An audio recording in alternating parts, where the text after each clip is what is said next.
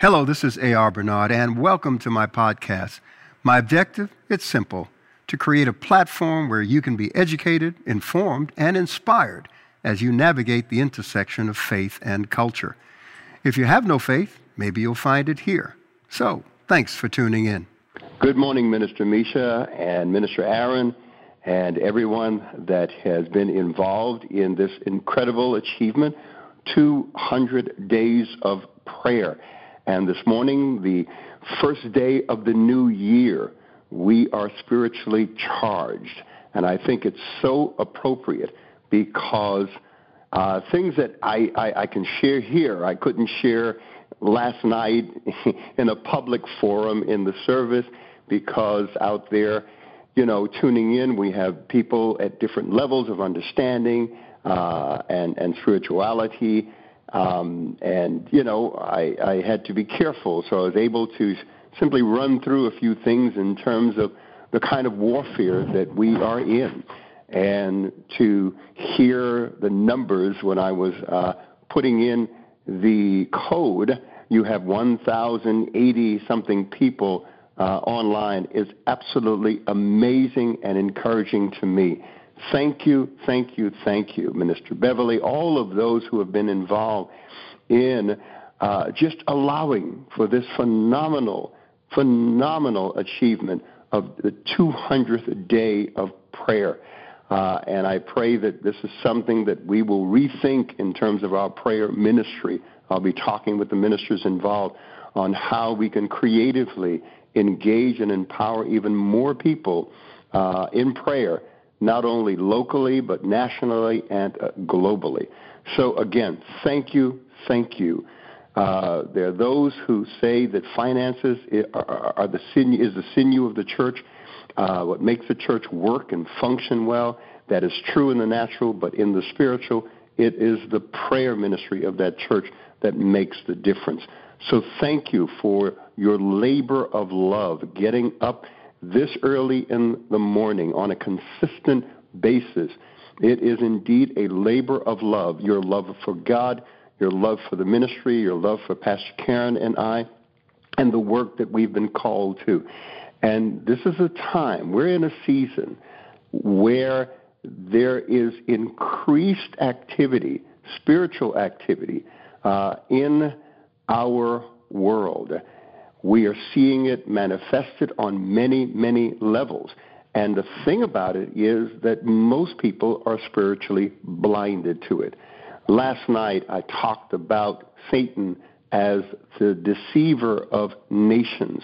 And boy, are we seeing national upheaval, not just in our nation, but in nations around the world people are trying to figure out what's going on. I think of the words in the Gospel of Luke, chapter 21, where men's hearts are failing them for fear of the things that they see coming on the earth. And it is so true. We are in spaces we never imagined we would be in as a humanity. And the fear and trepidation that rules is incredible. However, those who understand the nature of God, as I said last night, those who understand the plans and purposes of God can take heart, be filled with faith, and just excitement because they know that ultimately God is in control and ultimately there is a jurisdiction in the earth that Satan has no authority over. And that is the church of Jesus Christ, the universal church of Jesus Christ, the body of Christ made up of every believer, such as you and I. And we have been uh, challenged with the mandate to invade the darkness and bring God's love and light. And I think that where where where sin abounds and fear and confusion and uncertainty abound, God's grace abounds even more. The love, the life, and light of God abounds even more. So I cannot tell you how spiritually charged I am. I can express this excitement to you because you understand. But I am so spiritually charged. Uh, we are reaching more people uh, through our internet campus. And of course, in this on demand society, uh, people want to be able to gain access to spiritual content whenever and wherever they want, and we're providing that, understanding the direction that society is going in. But again, Satan is the deceiver of nations. And a nation, as I said last night, I just want to reiterate some of the things that I said last night, but in a in a with greater freedom, because those of you that are on this kind of a prayer call understand the depth and level of things that I'm talking about. Because a, nation is is is a politically organized community of people. You know, it's got social systems, it's got structures and institutions, it's got traditions and values uh, technology. It, it, has a shared history. All of the symbolism that we see in, in terms of our flag, the national anthem, all of those things make for community, they make for nation. But when it is driven by a, a sense of pride and nationalism that begins to elevate notions of superiority, whether it's superiority of one grouping of people over another grouping of people within that nation, or whether it's the superiority of this nation over all nations. We move from the dominion mandate to the mandate of domination. And we begin to think, uh, and it's very seductive, we begin to think that our freedom depends on the domination of others and God never intended it to be that way. As I said last night, deception, he's a deceiver of the nations, so deception creates confusion between what is true and what is false. And that's why Jesus made the church the pillar and ground of the truth, because there would need to be a clear distinction in society of what is truth and what is lies. Confusion changes, like I said last night, the rules of, the, of human interaction. We interact differently when there is confusion, uncertainty, when there is, is fear, you know, and, and, and we are at war in ways that I never imagined we would be engaging, and yet we could feel the authority. We could feel the unity that's swelling up in the body of Christ. I've been having conversations with other pastors and leaders, and they're on the same page. The Holy Spirit is inspiring us in similar directions. So you know that that is something that God is stirring, that God is doing. I talked about the three most striking characteristics of the powers and the fact that these these spiritualities, these spiritual beings that are at play, uh, and Ephesians 6:12 is not about good angels, not about those that are in alignment with Yahweh. It's talking about those who are in rebellion, those who have gone rogue, and have experienced deification by by human beings who who don't know any better because they've been blinded by the god of this world. And when people are blinded, they will act in ways that testify to that blindness. But the defeat of these beings is when we strip them of their armor. And what is their armor? Their armor is our spiritual blindness. Their armor is our spiritual ignorance. And when I say our, I'm talking about all of humanity. And in many cases, even the church, even the people of God. Because the scripture says clearly in, in, in 1 Timothy 4 1 that some shall depart from the faith, which means that not that they necessarily apostate, abandon Yahweh, but they've allowed themselves to be seduced. Doctrines, uh, teachings, rationalizations, seduction away from devotion to Yahweh and devotion, turning to devotion of other things that are actually taking the place of Yahweh in their life, and they're not realizing it. You know, they become inspired through political ideologies, social ideologies, and they begin to move away from the kingdom of God, which is a kingdom of love and justice. So we need clarity today, spiritual clarity, biblical clarity. It is amazing. Pastor Jamal talked about how we've turned many of our churches, and I'm careful here in my criticism, into you know places of, of yes celebration and and and instrumentation and and and, and singing and rejoicing, uh, etc. Uh, but those are the things that prepare our hearts for the most important, and that is the spirit of wisdom and revelation in the knowledge of God. Because it is only when we know our God, when we know his nature, his character, we can distinguish him then from what is false. Jesus says, I am the good shepherd. The thief comes to steal, kill, and destroy. I am come that you might have life and that you might have it more abundantly. So we're talking about God coming in human form and re- reflecting himself through Jesus, but also distinguishing himself from the God of this world and the forces of darkness that are at work.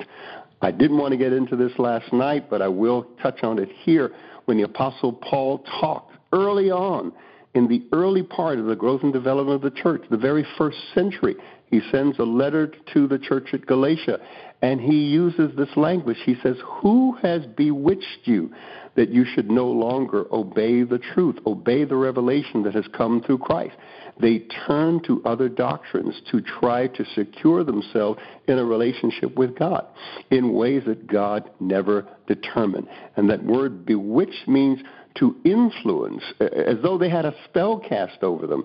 And it simply means to be charmed into a belief or a course of action that is not only inadvisable, but in many ways diametrically, diametrically opposed to the revelation of Yahweh through His Word.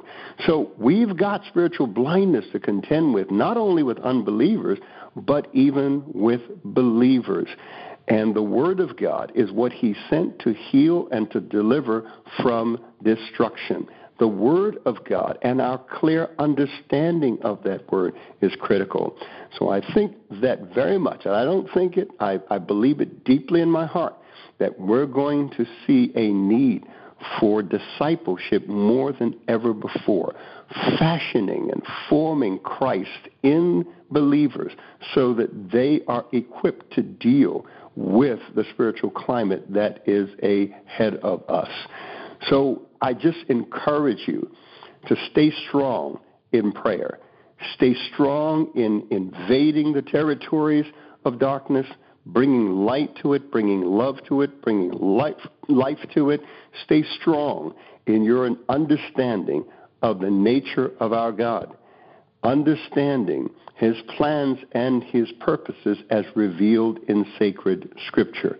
I pray that the spirit of wisdom and revelation will be upon you in the knowledge of God, and that his true nature and his plans and purposes will be revealed to you at greater levels, greater depth than you ever imagined. Thank you for your ministry of prayer for CCC. Thank you for your ministry of prayer for our leadership, for our programming, for Pastor Jamal as he takes on the mantle of leadership in operations and programming. Thank you for your prayers for me as I continue the expansion of CCC in ways that we are yet to announce. Thank you for your prayers for Pastor Karen and I and my family which has been under attack, and I can't share it in detail, but know that my, my, my grandchildren, as well as my children, become open to the influence of the enemy, all right, to try to dismantle what we're doing here. Remember, smite the shepherd and the sheep scatter. Protect the shepherd. Pray for the shepherd. And any other shepherds that you are familiar with, pray for them nationally and globally because that is what's needed for strong under shepherds under the Lord Jesus Christ to rise up with a word in their mouth and a spirit in their heart that will continue to forge the way for the church of Jesus Christ, who has the only answer for what's happening in our society. Certainty does lie with us because we can be certain about God. Uncertain times, but a certainty about God. So thank you, thank you, thank you, and God bless you. I want to pray for you. Father, in the name of Jesus, these are your prayer warriors. These are individuals who understand the power of prayer. I pray that indeed that spirit of wisdom will take root in them. That spirit of discernment will come alive in them. That depth of knowledge of the riches that are in Christ will come alive in them, that you'll heighten their spiritual sensitivities, but let it be guided by your word, not emotion, but by your word. I pray a special anointing upon the leadership in prayer. I pray a special anointing upon this Church of Jesus Christ, this local, local expression of His presence in the earth. We are there with you, Lord Jesus, as you reign. We reign with you until all of your enemies are brought under your feet. I pray this in your precious name, your mighty name the name that gives us the authority that we have, the access and privilege that we have.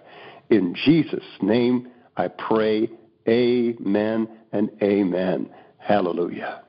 Thanks for tuning in to the A.R. Bernard podcast. I hope you were enriched by the information and or the conversation.